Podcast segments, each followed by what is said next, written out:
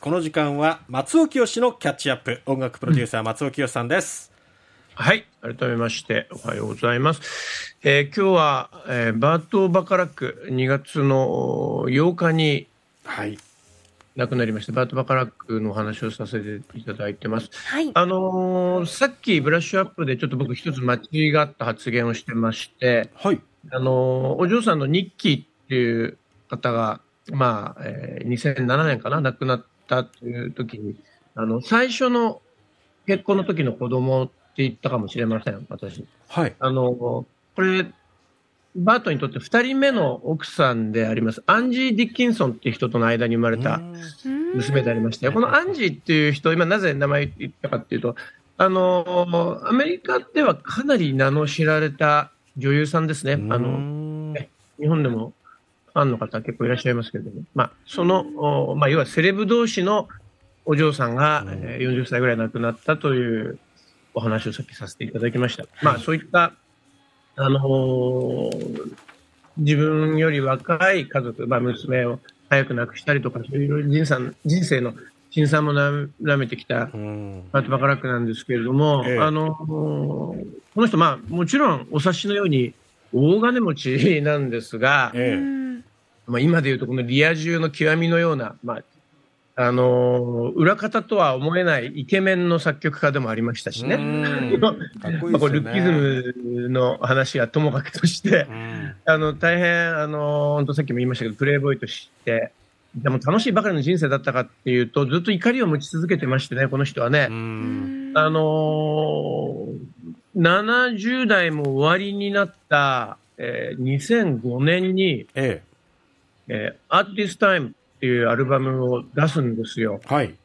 で、そこでね、当時のジョージ・ブッシュ、あのブッシュはこの息子の方ですね、うんえー、ジョージ・ブッシュ政権に対しての怒りをぶちまけるような曲をリリースして、ちょっと、えー、周囲を驚かせたこともありました。うん、えー、それさっきお話ししたあのヒップホッププロデューサーのドクター・ブレイあドクター・ドレイと組んだアルバムなんですけども、えーまあ、あのー、こんなに黒人音楽シーンで愛された白人作曲家もいなかったっていう人でありまして、えー、まあ、政治的なスタンスとしてはアメリカ民主党の支持者としても知られた人なんですが、えー、そんな彼の代表曲の一つで、まあ、最もカバーされているものとしても知られております、えー、そうです、今ばっかり流れてました。What the World Needs Now is Love という世界は愛を求めているという放題でも知られている曲があるんですが、うん。ええ、これはあのバート・バカラックの、まあ、特に60年代に一緒に名曲をたくさん、うん、量産した作詞家のハル・デイビッドの手による詩が素晴らしいのですが、うん、えー、バート・バカラックはこれ晩年に至るまで自分のライブでは必ずと言っていいほどこれをやってましたので、えー、まあちょっとこの曲が世に出た1960年代半ばの、まあ、アメリカのベトナム戦争への本格介入が危惧されていたような時代と今の日本の状況っていうのをちょっと僕は通じるところもあるかなと思いますので、えー、これ僕なりに日本語に訳してみましたので、はい、これを田畑さんに朗読していただきたいと思います。よろしくお願いします。今私たちに欠けているものは作詞ハル・デイビッド作曲バート・バカラック。日本語訳松尾清。今私たちに欠けているものは愛。